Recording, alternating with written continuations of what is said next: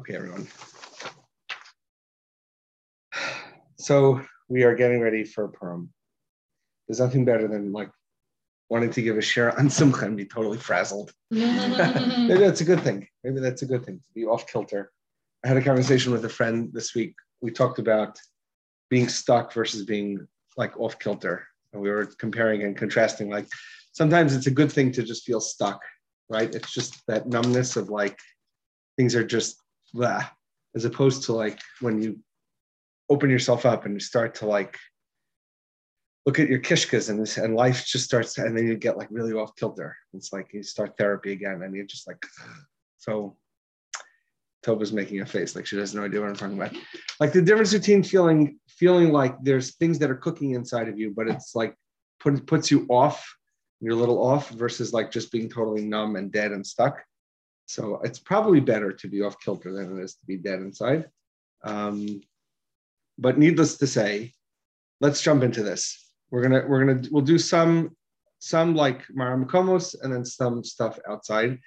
And then maybe after the recording, I'm to ask some questions and we'll we'll do that as a discussion. All right. Purim 2022. We're to start off with the Gemara. Many of us have learned this Gemara, have heard this Gemara, have heard Shiurim on this Gemara. Hopefully tonight we'll do something maybe that might be slightly different than what the, the basic Shiurim are. The Gemara teaches us, the Gemara in Shabbos, Peches Amar The Gemara says, based on a pasuk, that we gathered at the bottom, at the foot of Har Sinai, when we wanted to receive the Torah. Amar Rav Avdimi Bar Chama Bar Chasa. Says Rav Avdimi, the son of Chama, the son of Chasa. Melamed, we learn from these words, Shekafa Kadosh Baruch es Hahar, Kegigas. We learn from these words that Hashem lifted up the mountain of Har Sinai held it over their heads like a big barrel. And he said to the Jewish people, If you're going to receive the Torah, great. The Imlav, and if you don't receive the Torah, I'm going to bury you right here. And that's it. The whole project of, of Adam and Mesushalach and Chanoich and Noach and Shem, the Aver, and Avram, Yitzchak, and Yaakov, and the Shvatim, and Moshe Rabbeinu, and Yitzias Mitzrayim, all of that is all going to go out the window the whole project called Klal Yisrael is going to go out the window. If you receive the Torah, if you don't, if you, if you receive the Torah, then not. So Amar Abacha Bar Yaakov, So now you see, he says that there's something, there's some taina, there's some complaint, there's some way, in some way, the Torah is not wholesome. The giving of the Torah wasn't wholesome, the receiving of the Torah wasn't wholesome. There's room to complain, there's room to reject the Torah. Amarava, so Rava responded and said, Afal Pikain, even so, even if that's true, the Jewish people re returned and received, we re received the Torah in the days of Achashverosh, the Chsiv, like it says, Kimu v'kiblu haYehudim, Kimu mashikiblu kfar.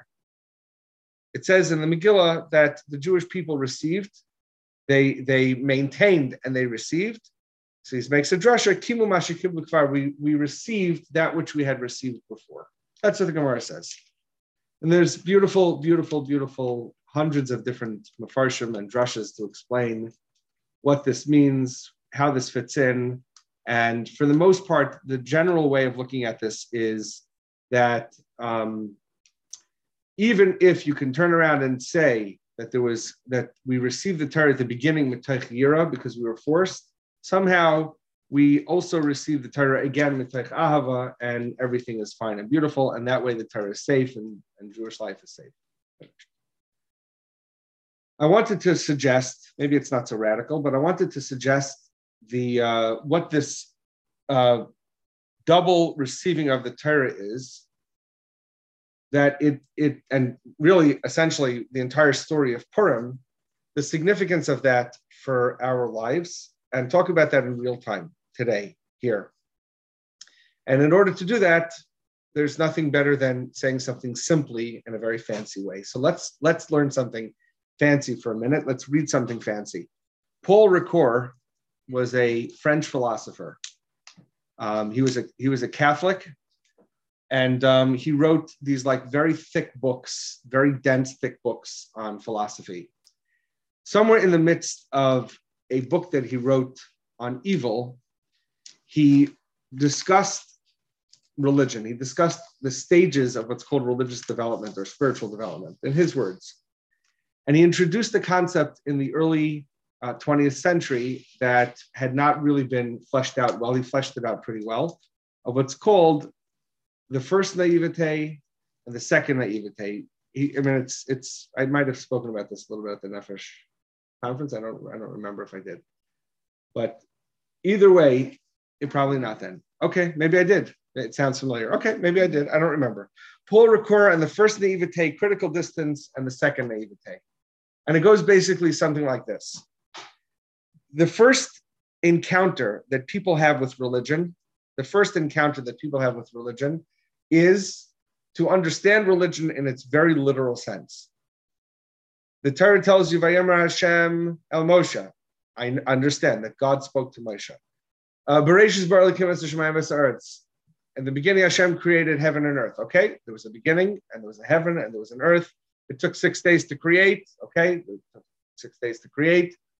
Um, if the Torah says to do like this, then you do like that. If the Torah says don't do like that, you don't do like that. Everything that says in the Torah, we take in a very literal sense.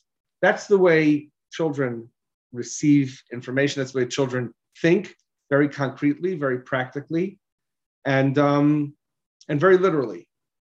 And even if we can tune in somewhere somehow to the spirituality and the, the hidden world, but the first naivete that he addresses is to experience everything in the most literal possible meaning. And the problem for that is that when you when you experience religion, really when you experience anything, but when you especially especially religion, when you experience religion in its most literal sense, it opens the door to fundamentalism. And to fundamentalism, fundamentalism essentially is an extreme view that really leaves the, the, the realms of any kind of common sense, leaves the realms of anything that's rational, certainly doesn't allow for anything spiritual, and um, essentially does more harm than it does good, or at the very least does enough harm that it can threaten to cancel out the good. The first naivete in the work of, of is to, is to say to us, is the recognition that if your literal translation of, the, of, of religion is the same way that you are introduced to it is the same way that you keep going with it, so you have the possibility of ending up as a fundamentalist, or or you have the you have the the capacity to simply reject. Reject it. It doesn't make sense. It's childish. If you think that the stories that uh, you heard when you were in third grade are the same stories that you hear now in your mid 20s and you, you, hear the same stories so it's it's childish.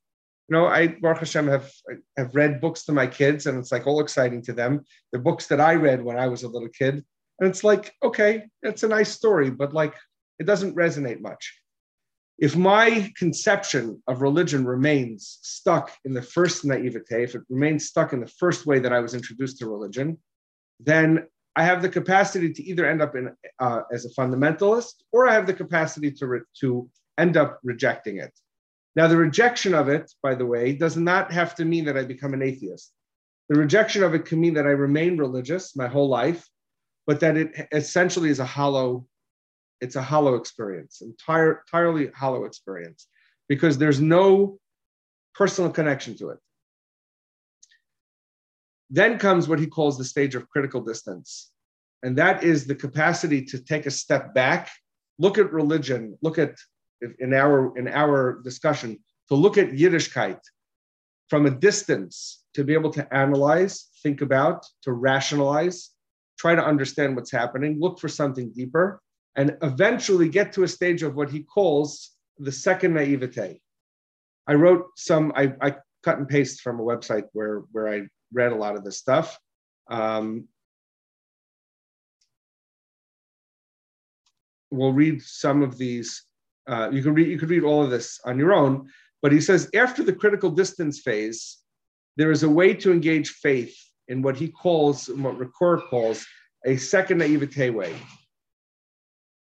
Beyond the desert of criticism, we wish to be called again. In this second naivete, scripture and religious concepts are seen as symbols or metaphorical constructs that we now interpret in the full responsibility of autonomous thought. This means that we accept that the myths we held as truth in the first naivete are in fact myths, but having passed through the critical distance, we begin to re engage these concepts at a different level.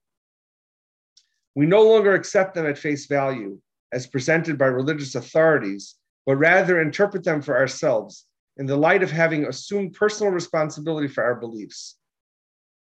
We move toward our own interpretation that recognizes these concepts as symbols of something greater than that which the words or teachings imply in the literal sense.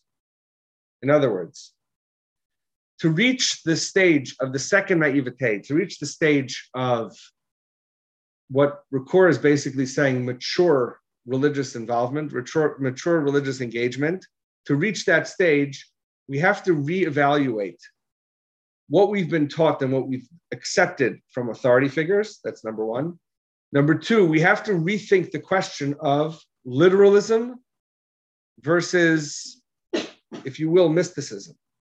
Either the words are just meant to be interpreted literally and they mean nothing more than the literal words, or there's something more meaningful, there's something more deep, there's something more uh, personal. And the key word and, what, and, and why I want to introduce this topic here is because it, the key word here is the word autonomy. In the full responsibility of autonomous thought, we, we now interpret in the full responsibility of autonomous thought. That means that every one of us becomes a person who, with our own agency, with our own autonomy, with our own thinking, we start to be critical, not critically negative, but critical means as, as an assessor. We start to critically think about what it is we, we're learning, what it is we hear about, what, what is going on, what does any of this mean, and how much of this do make sense to me, and how much of it do I, does not make sense to me. To go back to the first source, the Torah was given to us at Har Sinai and the Ribbono Shel Olam held the mountain over our heads, and he said, if you're going to receive the Torah, great. If you're not going to receive the Torah, I'm going to bury you right here. So what do you think we did? We received the Torah. Fine, no problem. That is the first stage of receiving the Torah is what we can call Kabbalah Salam From a Kabbalah, the Ribbono Shel Olam says, take it. He doesn't really give us a choice. We took it.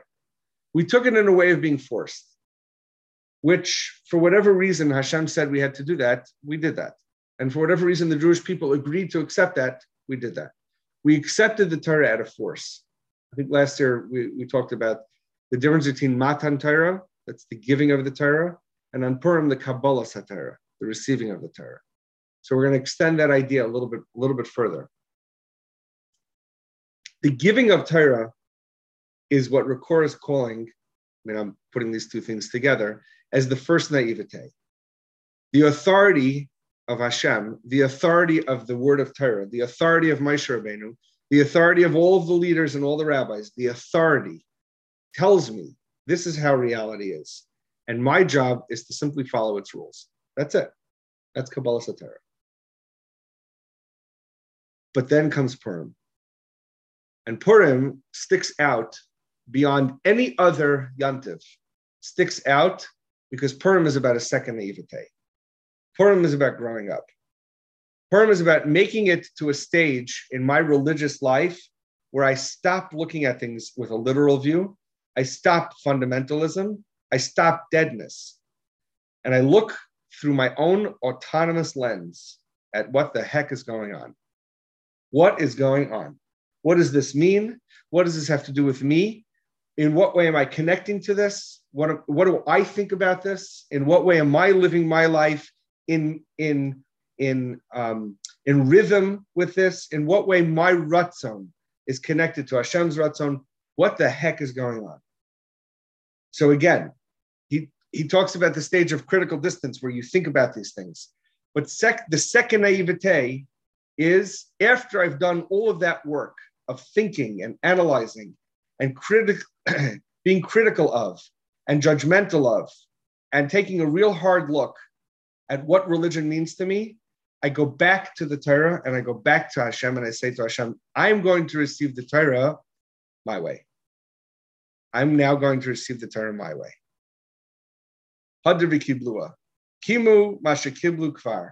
I am re-receiving and re-maintaining and recommitting to the Torah through my way, doing it my way, through autonomy. That what that's the basic framework of understanding what this Gemara means. That first there was a Kabbalah Satira that I was Makabal because Hashem told me I need to, needed to be Makabal through force. And the second, it's the whole gadlus of, of Purim, the whole story of Purim is I am now re-receiving the Torah on my terms. Now, this is scary, especially for those of us that are raised from. This is scary because the idea of reconsidering that which is on a very cellular level, that which has been put into my soul, especially especially the way that we're we're we're raised, where everything we're we're given so much to think about. We're giving we're given so much to do and so much to know and think. The idea that we should take any kind of critical distance to stop and think about individuating ourselves and becoming an autonomous human being on our own right sounds very antithetical to everything that we've been taught.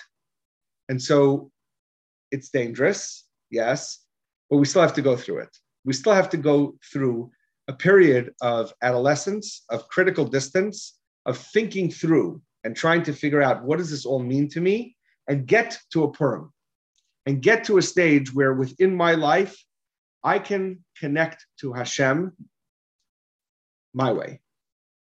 Whether it's my hashkafic way, whether it's my my understanding of halacha, whether it's my understanding of emuna, whether it's my relationship with Devekas and Hashem, whether it's my musar, whatever it is, I have to not just make it mine, I have to make it different than the way I was raised.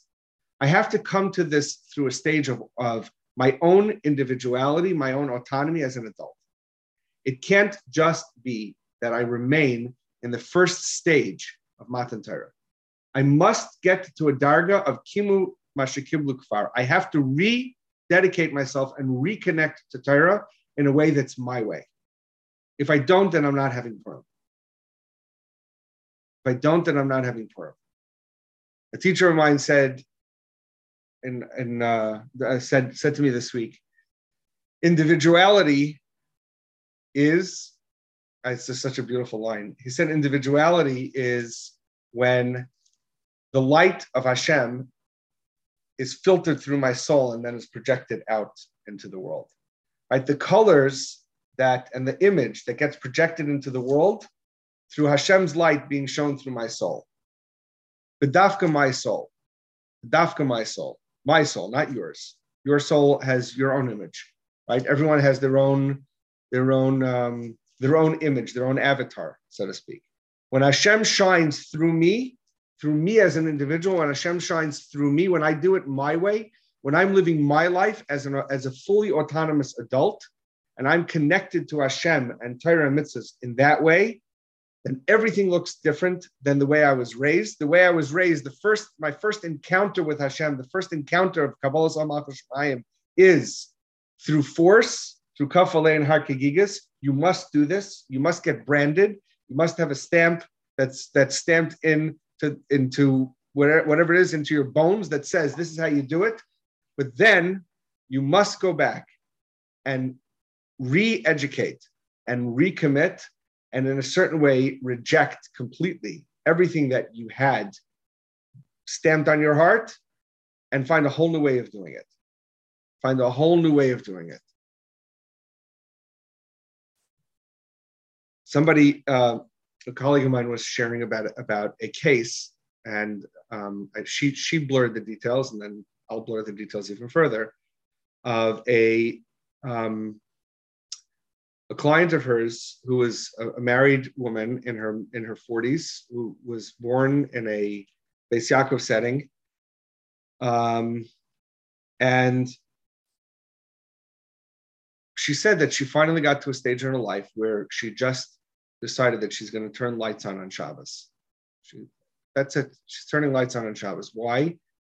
She said she can't walk around with the pressure that she has on herself that she has to not be Machal Shabbos because otherwise Hashem is going to reject her. She said, I, I just can't believe that Hashem really cares about me turning the light on or off on Shabbos. I can't. I have to turn the light on Shabbos. And she's telling this to her therapist. And the therapist is in my group, my group supervision. So she was sharing this, and we were all kind of discussing this, this question about like A as a therapist and also hashkafically, like how do you respond to that? Hashem doesn't really care whether I turn the light on or off on Shabbos.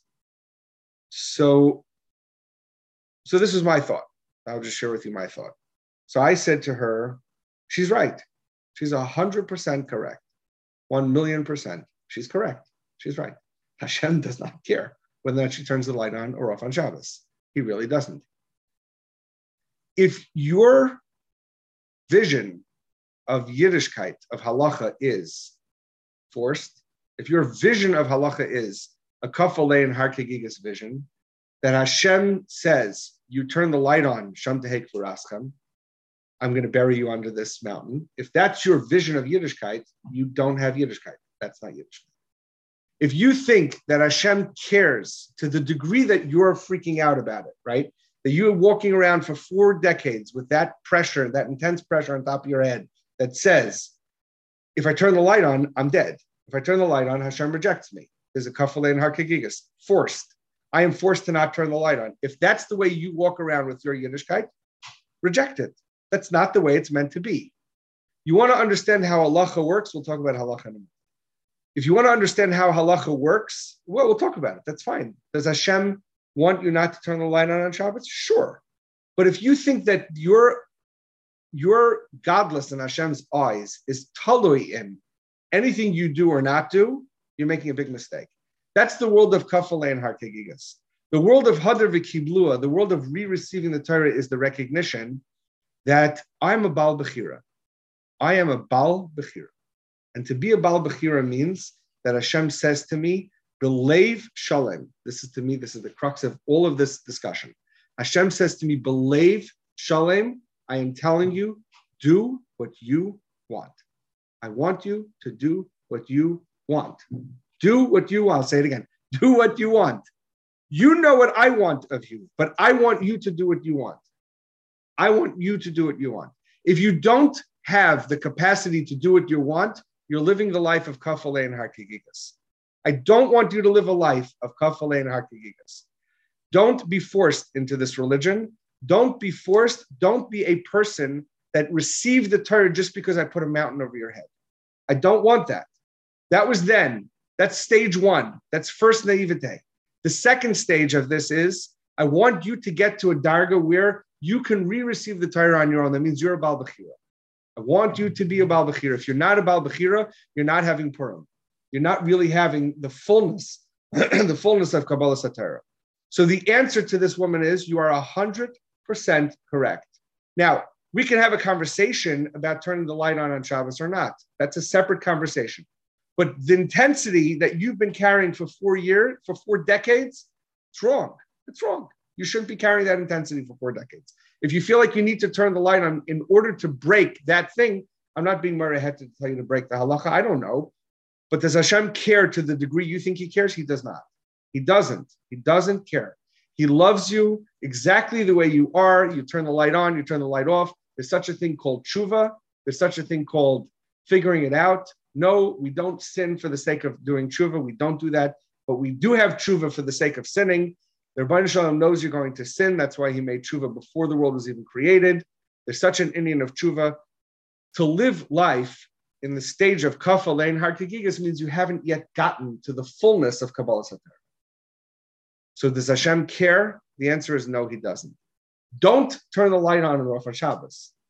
Don't do that. But don't do that not because of kafa lane harkigigas. Don't do that because you have somehow found a way to recommit yourself to Torah in a healthy way. And that's really what I what what I, w- I want to give you an example of, of what I see as the difference between following halacha kafaleg and harkagigas and following a halacha Purimdik. That's what I that's what I I want to I want to address. But the basic idea is the recognition that Hashem wants me to become a Baal Bechira. He wants me to be an adult. He wants me to have autonomy. He wants me to have independence. He wants me to have the freedom to choose. If I don't have the freedom to choose, I don't live a life of simcha. If I don't have the freedom to choose, I can never, ever touch my neshama. The Sfas Emes says that the ikar simcha is hisgalus haneshama, the revelation of my soul. When my soul can be revealed in this world, like this, this, this teacher of mine was saying, if, if that individuality is when the image pops up on the wall of Hashem shining through my soul, and that's expressed on the wall, that image, that image is my individuality. My true individuality is not what my ego is able to conjure up in this world. It's that I'm able to be a filter and channel for Hashem's gadlus. If my neshama can be expressed in this world, that's the greatest simcha that any of us can have. It's the greatest simcha any of us can have. You can't do that if you live a life under a mountain. Not possible. Because being forced into anything means that somewhere, somehow, you're not autonomous. That means you're a slave. The Gemara teaches us, and we'll talk about this maybe as we get closer to Pesach. The Gemara teaches us that we, Hashem said, I took you out of being a slave in Mitzrayim, so you could be a slave to me. And all the Sfarim go wild with this. It cannot mean being a slave to Mitzrayim cannot mean that you're you're I'm sorry, being a slave to Hashem cannot mean the same thing as being a slave to the time. It's not just that Hashem swapped masters. At the beginning, the beginning of Yitzias Mitzrayim, the beginning of Yitzias Mitzrayim, Hashem just swapped masters. He just swapped the masters. Paro is the master, I'm the master. But to, to, but now that we've been through all the stages of Geula, we've been through Pesach, we've been through Kriyas Yamsuf, we've been through Matan Torah, we've been through a Purim, we have to understand that being a slave to Hashem, there's no such thing as slavery to Hashem. There's no such thing. There is no such inyan as slavery to Hashem. The word Eved, the word Eved means that I have the capacity to follow and take direction from Hashem when Hashem wants to show me the direction that my soul can lead me in. So the word Eved doesn't mean to be a slave, it means the capacity to take direction. Anyone that has the capacity to take direction is called an Eved Hashem. But if I'm just forced, that's slavery. That's slavery. That's that's living under the world of kafale and harkikikas. So let's talk for a minute about the difference between following rules and responsibility. Let's talk about the difference between these two things. Go ahead. Is the only reason why it got misunderstood is just like because translation. Like um, that's not I'm saying we say Eved Hashem just because we translate Eved as a slave. Yeah, I think I think I think yes. I think for the most part, the idea of Eved Hashem um, is just not the language is not fleshed out enough. Yes, yes, but certainly, certainly, certainly, certainly, um, living for a thousand years in Ashkenazic Jewry in Europe under under intense poverty conditions and and being persecuted for a thousand years, culminating with the Holocaust, has left us with a very PTSD understanding of what it means to be an Eved Hashem. When a, when when when you I think Ben Gurion wrote this. He said that he he he was in he was in a, a Russian gulag. He was in the Russian gulag, and he uh, was subjected to uh, solitary confinement for 23 hours a day, and then one day a week he had a Russian guard would come and spend a few hours with him.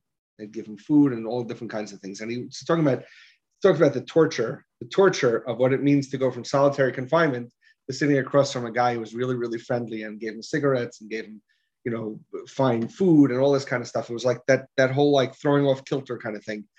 One of the things that he said was brilliant. He said, when a person, when you break a person's psyche all the way down to the level of being in solitary confinement, nobody dreams of freedom in that place. You don't never dream of freedom when you're that abused. You dream of just having one stage of that of that persecution to be removed from you you don't dream of freedom in that in that in that place so my read my thinking is that after a thousand years of living in in in in poverty and persecution so much of our language, when we talk about being an Eved to Hashem, is wrapped around this idea of life is so terrible. Know that there's Hashem. It, it makes you feel a little bit better. Makes you feel a little bit better to know that that the that the tsar of life is really coming from Hashem. There's a lot of nechama in that when you live in such a deep, dark place. But we, Baruch Hashem, are living in times of the and the Mashiach. We are living in, in tremendous luxury we're not living with the, the kind of persecution that people lived through in you know 1800 in a back country somewhere in Poland or Siberia. We're not living in that in that in that way. Our spirituality is not about survival of our lives. Our spirituality is much much more related to the life that we're living today. And we have to we have to take apart the word eved and try to understand what it means. So the word Eved, the way I'm translating the word Eved is the capacity to take direction, as opposed to being forced. There's a fantastic book written by a psychiatrist named David Hawkins. And the book is called Power versus Force. And in there, he goes through a lot of, um, not necessarily a lot of what I'm going to go through here, but um, but he talks it fantastically about the difference between being forced into something and having power that's a, that comes out as a result of something intrinsic. Force is when I'm not really tuned into something, but I'm forcing myself to do it anyway. And power is a much more of an intrinsic flow of energy that comes from how I want to be. I'm putting that on the side. I want to talk about two things. I want to talk about the difference between rules versus responsibility. And for me, this is a big avoida. This has been a life's a life's avoida of trying to work these things through and trying to get to a place of responsibility as opposed to rules. Because in a way, the first stage of Yiddishkeit, the first stage of Matan Torah, of Kafale and is all about rules. Do this, don't do that, do it like this, have faith like this, be like that, in the world of rules, your experience doesn't mean anything. My experience doesn't mean anything.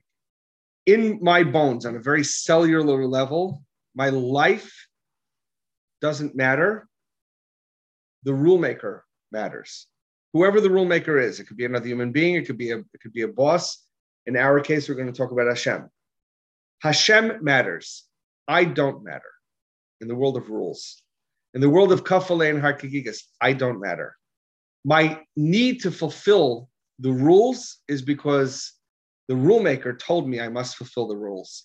And again, on a very cellular level, and on a very intrinsic level, my experience of being told to do those rules is so automatic. I am so trained to do those rules that I don't stop to think about it. I just do it when I get to that stage of criti- of taking some kind of critical distance, I might ask the question, why do I do that? But in somewhere, somehow, in this world of rules, I am forced to do A, B, and C because that's what Hashem said. It's all about the objective. It's not about the subjective. The second thing, the second inyan about the difference between Kafale and Harkagigas and Purim is that everything in rules is a closed system. The closed system goes like this. The relationship between me and Hashem goes like this. Hashem says, lift the cup. I lift the cup, put it down, story's over. That's it. It's a closed system. He commands, I do, I complete. Check goes on the little box, and we move on. Next one. It's a completely closed system.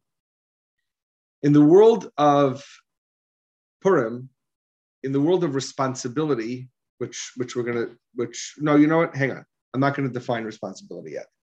So that's a closed system. That's the second the second piece. So the first one is it's very other based it's it's devoid of human experience. It's very other based and the second one is it's a closed system. Maybe as an extension to that the reality of what i see in front of me the reality of what I'm being told to do. In fact, reality is told to me. I am told what reality is. It is what it is. It is what it is. There is no such thing as process. In the world of kafale and harkagigas, there's no such thing as process. In the world of being forced to do something, there's no such thing as process, development. There's no such thing as development. Rabbi Abraham J. Twerski once pointed out that in, uh, in Judaism, we don't have adolescence.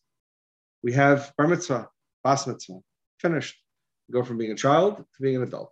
There's no adolescence. There's no process, for better or for worse. There's no process in that way. There's no state of becoming. It's just what is, is. And the last thing, or, the, or two more things that I would say about, about this, about being rules based is inner deadness, repression. Or to say it, maybe it's really one thing. I am defined by the limitations and the contours and the externality of what I'm meant to do. I am as good as my capacity to fulfill whatever the rules require me, me to fulfill. That's who I am essentially in the world of rules, in the, in the world of kafale and harkagigas, my whole life is relegated to my capacity to fulfill the rules. That's it. So maybe I need I could spend my entire life learning about what the rules are, learning about what halacha is, finding ways to be Mekayim those halachas. If I don't know what the halachas are, I need to research more. I need to have rabbanim that will tell me what the halachas are. I need to have teachers that will tell me what the halachas are. And I have to develop life skills that allow me to fulfill those halachas. I need to make enough money. I need to find ways to twist myself into being the kind of person that has the talent and skills to fulfill that which I'm tasked to do. That's the world of rules. That's the world of kafale and harkagigas. Hadar the world of Purim, is the world of responsibility the world of responsibility i don't know who who came up with this first but that the word responsibility the world the word responsibility means to respond the ability to respond responsibility means the ability to respond we just started Sefer Vayikra. The entire Sefer Vayikra is called Vayikra, and he called, and he called. The whole thing about Vayikra is about karbanis. It's about it's about lashon hara let's put Lashon Hara and Saras on the side for a minute. It's all about Karbanis. It's all about Hashem, me being able to hear Hashem calling out to me. The entire story of Sefer Vayikra is about personal responsibility. A personal responsibility changes the script from rules, which is external based, to intrinsic based. To intrinsic based. Responsibility means discipline, motivation, effort, success, fulfillment, all of those things have to do with responsibility. Essentially, to respond to something is I hear that there's something outside that's calling to me, and I'm choosing to respond. In the world of rules, I don't respond to anything, I just react. I react. I'm told to do this, I do that. I'm told to do that, I do that. If I don't do that, then I've reacted by simply rejecting. In the world of responsibility, it's a whole different ballgame. It's a whole different story in the world of responsibility. In the world of responsibility, I hear what's being told to me, and then I hear that which is being told to me, that which is being expected of me. I hear that as a call for me to respond. And then I autonomously, I as an individual, I as an adult, filter what is being told to me, what is being expected of me through my mind, through my heart, through my soul, and then I respond. It's my response. It's not what I'm being told to do. I'm an adult. I'm a Baal Bechira. It's not so much on a cellular level about what has been branded into me. It's more about learning my capacity Responsibility has a lot to do with learning about my capacity. My ability to respond helps me learn what am I capable of? What are, my skills? What are my talents? The more that responsibility is given to me, not the better I can fulfill it. No, the more responsibility is given to me, the more I can learn about myself. The more I could learn about, oh, I never thought I could do that. Never. I, I started doing Wim Hof's uh, breathing exercises. You know this guy Wim Hof is? This like nutty guy, um, and he has these like very insane breathing exercises, and it, I, it's it's insane what I was able to do. Basically, um, he, do, he does this like this like basic breathing meditation, and then he does this. He he trains you to breathe in and hold your breath, and just when you think that you can't hold your breath anymore, he makes you keep going. And then you exhale, and now you haven't breathed. And just when you think that you need to breathe in again, he keeps you going. And you can go for like an insane amount of time. You don't realize the degree to which you can not have breath inside your lungs. And he walks you through it. Like you have enough oxygen in your blood. You're freaking out right now. You think you're about to die. Your face is turning red. You think that you're about to enter panic. You're not. You're going to be okay. Just sit with me.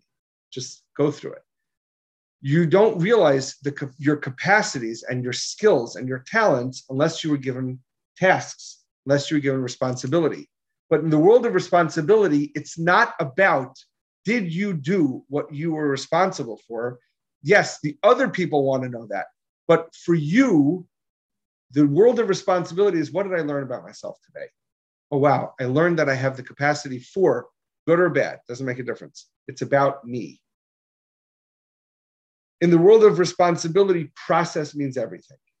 Process means everything. In the world of Purim, process means everything. It's all about being in a state of becoming. Am I in a state of becoming? Or do I just look around and say, this is what it is? It's about aliveness, being alive inside, and knowing that every breath I take is meaningful because it's a breath that I took. That there's enough oxygen in this room for you to breathe and me to breathe at the same time. It's the same oxygen, but it means something different to me than it does to you. It always bothered me why the Gemara says that um, where do we learn Haman min minayin? Where do we learn Haman from in the Torah? The Gemara says because it says Hamin ha'etzazeh, that we learn it out from the Eitzadas. And it always bothered me like there's a much better place to learn it out from, the, the man, right? Haman, right? It says like the word Haman a million times. Why isn't Haman learned out from the man? Because as we'll see in a few minutes, that the Kafale and style is all Amalek. That Kafale and is all connected to Amalek. The Mun, the Mun, think about it, the Mun was the same thing for every human being. It was this, he got the same thing every day, every day. Except that what I projected onto the mun is exactly what the mun became. Now I'm in the mood for ice cream, it became ice cream. Now I'm in the mood for steak, it became steak. Now I'm in the mood for cheeseburger. Cheeseburger, now I'm in the mood for pork. It's pork. Whatever I desired, that's what the mun became. That means it's not about this. It's not about the cup. It's about what is my relationship to whatever is being asked of me. What am I bringing to the table? What am I projecting? What are my dreams? What are my fantasies? What are my thoughts? What are my talents? What are my skills? What am I bringing into this? If I'm bringing something into this, then I'm alive. It's about me. It's not about the cup. It's never about the cup. It's about what am I going to do with this, right? Is the cup half, half empty or is the cup half full? It's a meaningless question. The question is, what's the value of what's in the cup? What am I going to do with what's in the cup? I don't care how big the cup is. I don't care how small the cup is. I don't care how much the cup's filled up. It's irrelevant. The cup's irrelevant to me. What's relevant to me is the contents of the cup. What am I doing with it? What does it mean to me? How can I use it? What do I dream about it? What do I wish it would be? What does my imagination say it is? What's my fantasy for it? That aliveness, that sense of aliveness, which is what got brought out with the mun, is the antithesis of Haman. It's the exact opposite of Haman. In the world of Haman, in the world of Haman, it's all etzadas. That means eat from all the trees that you want in the in the in the in the in Gan Eden, but don't eat from this one. Haman says, "Okay, I want to eat that one. I only want to eat that one. I crave that. I think that that's going to save my life." That's what the Nachash said. The Nachash, the Nachash's whole inyan was, "That's going to save my life." When you become, when any of us become completely obsessed in a compulsive way with anything, that's all the koich of a Amalek. That's the koich of a Amalek. The Kafalein Harkagigas way is part, it's part of our Avodah. It's, we're trained to be that way, but we have to grow into a, a, a, a capacity to look back and say, that's not, that's not meant for us. We are not defined by the limitations that we have. We're not defined by the expectations that we're given. We are defined by the content of what we are. And everything we encounter in this world, and every person we encounter in this world, and every idea we encounter in this world is content to make me more alive. To make me more alive. If it's not enhancing my life, if it's not growing my, my autonomy, if it's not expanding my consciousness, if it's not doing that, it's not Purimdik. The whole story of Purim, the whole inyan of Mishnichnas Adar Marbin Besimcha, Marbin means to expand. The whole inyan of Purim is, the whole story of Simcha is that somewhere, somehow, I am growing. I am more alive. Some of the farm, the farm say that uh, uh, Simcha is a midah, just like every other midah, like Kina and Kas. Simcha is the hardest midah to work on, and it's the most important midah to work on the most important midah to work. It's a midah. It's not just a, a that comes out of something. Simcha really boils down to, am I living my life? Am I authentic? Am I autonomous? Am I independent? Am I doing me? If I'm doing me, I'm I'm besimcha. It's not about feeling good. It's not about doing good. It's about feeling whole, about feeling integrated, about feeling alive. When those things are happening, that's called simcha. When those things are not happening, that's not called simcha. When I'm living my life in relation to the Torah as I'm expanding and my understanding of Hashem is expanding, and all of the Torah and mitzvahs that, that have been placed upon me is giving me more responsibility. That means more capacity, more capacity to learn about myself, more capacity to take direction in the right way. Then I'm living my life. Then I'm doing me. Then I'm a Baal Bechira. And if I'm a Baal Bechira, I can choose to receive the Torah the way that it works for me.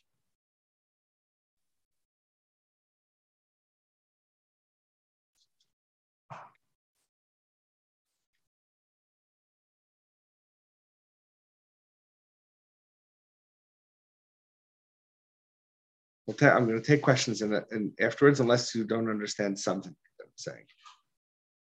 Yeah? Okay. Last piece, we're going to go into Rav Kook. Rav Kook in Shemonah Kevatzim, in Kovetz Vav, Ois Reish Nun Aleph.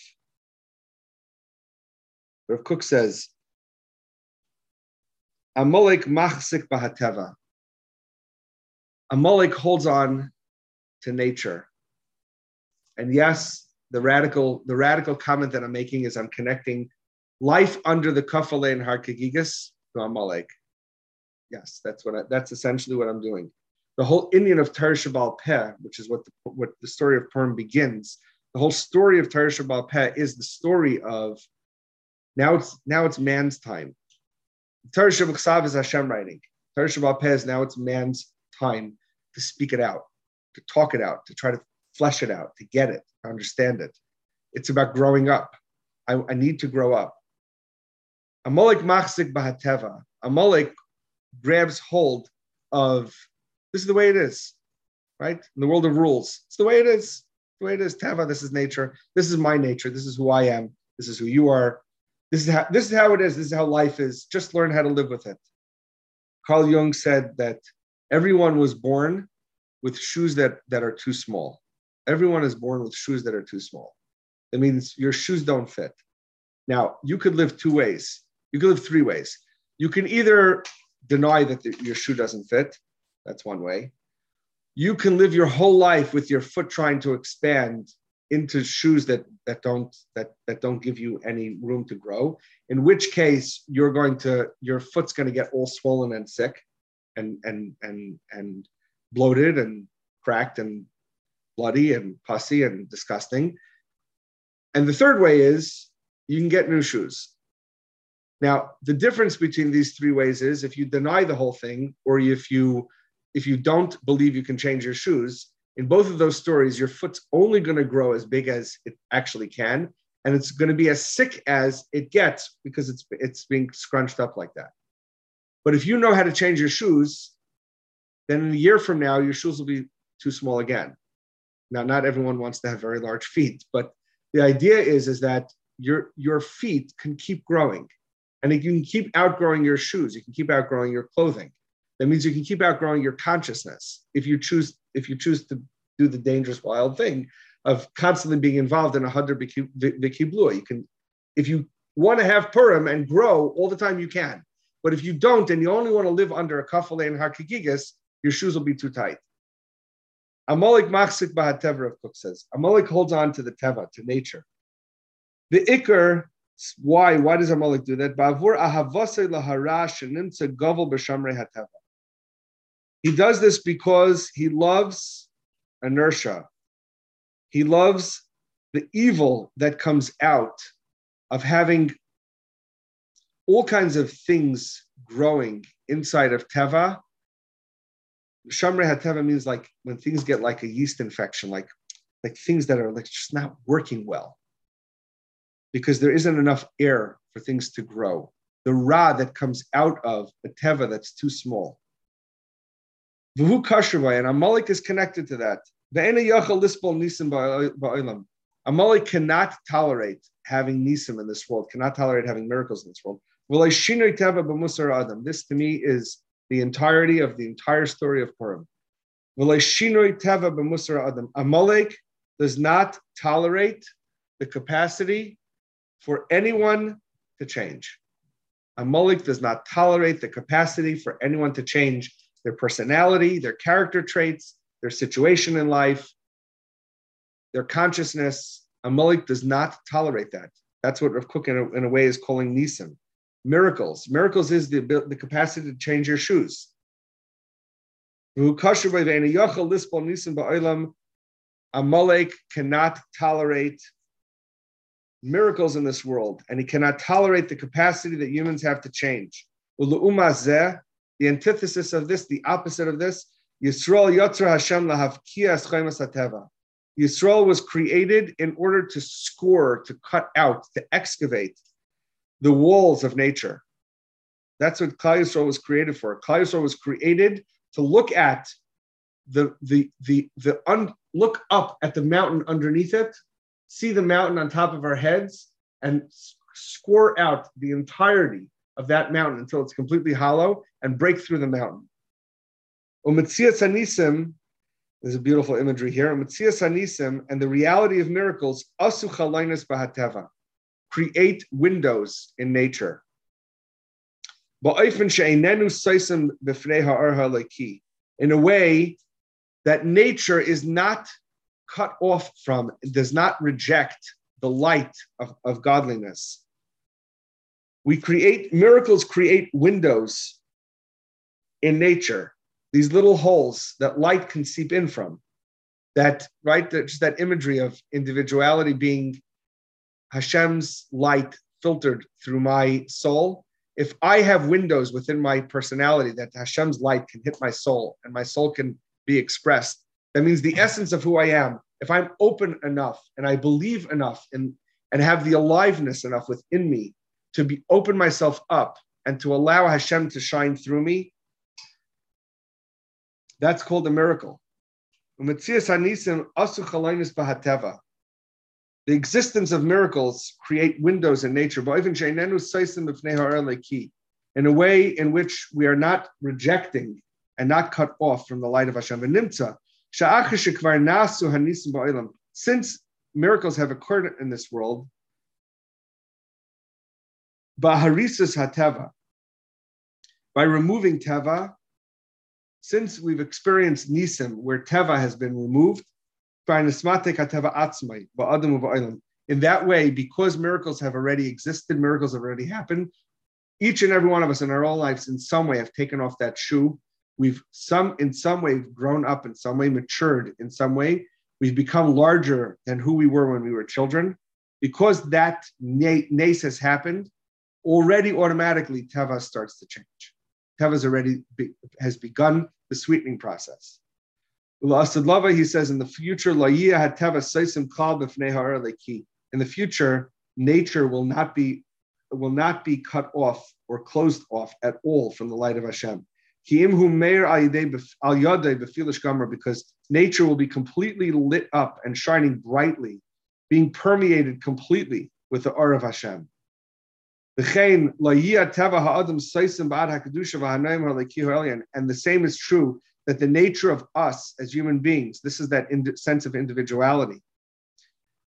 Our nature, our personality, our character traits, our impulses, all the icky things about us, up to the most transcendent things about us, will, will not be cut off in any way, shape, or form from Kedusha, from holiness, and from the sweetness of Hashem. Va'az, at that time when Mashiach comes, there won't be any need for death not just death on a on a biological level, but deadness. There's no need for deadness.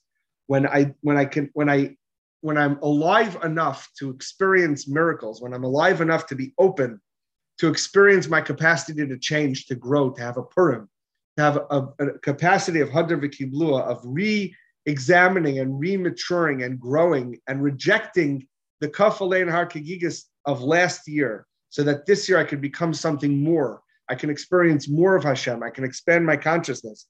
Then I'm not dead. We will come to a new world that is filled with life. He quotes a pasuk from Yeshaya, "Kol hanoiser b'tzion v'hanishra b'Yerushalayim kadosh ya'im Whoever remains in Zion and those remnants that are left in Yerushalayim at the end of time, kadosh ya'im We will call them kadosh. Kol hakasav l'chaim b'Yerushalayim. The whole story of Purim the whole story of Simcha is learning in a way that what was Ruchni for me last year might be Amalek for me this year. It's a scary, it's a scary concept. What was what was Ruchani for me last year might be Amalek for me this year. Now you have to have a tremendous amount of self-awareness, and you also need guides and mentors and people to talk to, things to read. And you have to be careful with what we're talking about. But it is definitely possible that last year's Kedusha is this year's Amalek. That's the story of what this Gemara means. That there was a moment in my life when I accepted the Torah, and now the Torah is suffocating me. And I must find a way to have a Purim. The whole story of Purim is not to reject God, Chas Shalom. We're not talking about rejecting God or rejecting Torah mitzvahs. We're talking about rejecting force. We're talking about rejecting force, having freedom from being forced by the rules. The rules are not meant to force me. The rules are there to guide me. And if I'm experiencing them as force, I have to re-examine. I have to get to a state where I can have a hadr v'kiblua, a re-acceptance, a recommitment and understand that the entire purpose of Torah is to help me become more of a responsible human being. Responsibility means I hear a voice calling to me. I feel a calling. If I'm not alive enough to feel cold, I'm not responsible. I'm, I'm, I'm just living life as rules. To be a, a responsible person means I have the ability to hear the calling. Vayikra Hashem el Moshe, Vayikra Hashem el Yitzi, Vayikra Hashem el fill in the blank. I hear Hashem calling, and I'm responding. I'm not reacting. I'm responding. I'm taking everything I know about myself, and I'm finding a way to respond. I'm responding to you because I'm alive. And the more that I I know, the more I know about you, and the more I know about myself, and the more I go through life experiencing life and learning to reflect on the things that go on in life. And the more I'm in constant contact with Hashem, saying, Who are you? I am a kind of Where are you? What, what's going on with like I don't know. Where where are you? And I can say the same thing for myself. Where am I? What's happening with me? What's going on with me? When I'm living in that state of openness, then I'm able to experience a constant growth. I'm able to experience an expansion of my foot in that shoe, and then the shoe hurts, and then I have to take it off and buy a new pair and expand and expand and expand and expand. My bracha to all of us is that we we are able to enter this experience of simcha, not just on this Purim, but as the song goes, a Gansiar Purim, to live in a state of Purim all the time. To live in a state of Purim all the time. you know, the highest point, and I've said this to you guys before, the highest point of Yom Kippur davening is when the Kohen Gadol comes out of the Kodesh HaKadoshim, and everyone, everyone just looks and sees. It's, it's a beautiful image. Everyone looks and sees. When they when they all looked at the Kohen Gadol, everyone saw within the within the Kohen Gadol, contained in the Kohen Gadol, the idealism of themselves. When I look at the Kohen Gadol on Yom Kippur after he comes out of the Kodesh HaKadoshim, I see an image of who I, who I really am and who I really can be. It's not about the Kohen Gadol. The Kohen Gadol is a vehicle for every human being. He represents every human being. That's the story of Purim. That's why Yom Kippurim is Kippurim, because Purim is the day that we re-receive the Torah. We have a whole second chance, and a third chance, and a fourth chance, and a forty-second chance, and a sixty-eighth chance. A constant re examining, a re experiencing, a recommitment, a recreation, not of the old, of the new, of rejecting the Kafale and rejecting the Amalek that can only see the limitations of nature, can only see the limitations of, of how the shoe hurts, can only see the limitations of the situation around them, can only see the limitations that others put on them, can only see the limitations of the rules. So my bracha to all of us is that we we expand and we grow and we become bigger and we never ever reject anything about ourselves and daven fully, as the Mishnah Pirkei says that ritzainenu lasis ritzaincha. It's not about doing your will. It's about finding a way that my ratzon and Hashem's ratzon can become equal. Because it's only through being a Baal Bechira, it's only through having a ratzon and knowing what my ratzon is, that I have the capacity for true freedom and for true simcha.